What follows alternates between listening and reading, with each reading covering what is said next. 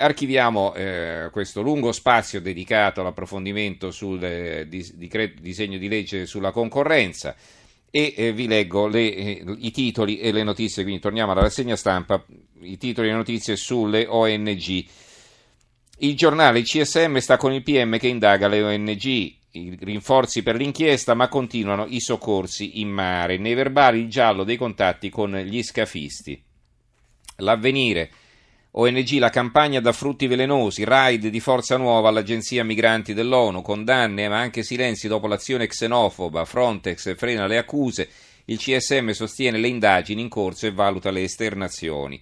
Il Fatto Quotidiano, migranti, il CSM ora sta con Zucchero e si prepara la blacklist delle ONG.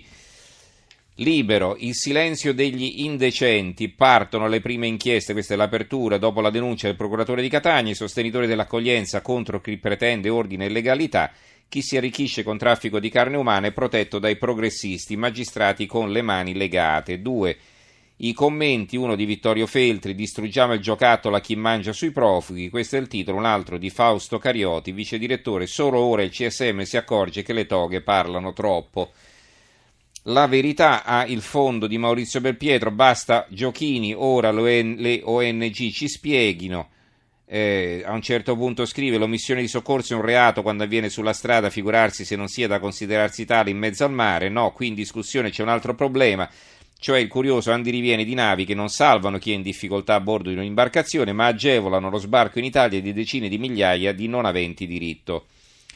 L'unità sulla loro pelle, la battaglia a destra fra 5 Stelle e Lega, chi è più populista, mortifica il lavoro umanitario nel Mediterraneo, indagano tre procure, ma la Guardia Costiera ricorda salvare le vite è un obbligo. Ecco, questo titolo è duplice sulla loro pelle perché poi sotto ce n'è un altro, 500, più 500%, i casi di morbillo in Italia ad aprile 2016 furono 76, il mese scorso ne sono stati registrati 385. Le assurde polemiche e le pseudo inchieste giornalistiche contro la scienza e i vaccini riportano la salute dei bambini italiani indietro nel, templo, nel tempo, quintuplicati i casi di morbillo. Va bene, non abbiamo più molto tempo, vi volevo leggere in conclusione all'unità, intanto non stanno pagando gli stipendi, comportamento antisindacale, c'è un comunicato in prima pagina eh, gli danno stipendi sotto i 100 euro al mese perché loro hanno protestato dice perché fate eh, eh, fermare i pignoramenti chiesti e ottenuti da altri colleghi dell'unità che sono stati licenziati che hanno chiesto il pignoramento per avere i soldi indietro e allora a quel punto vi pagheremo lo stipendio ma che risposta è?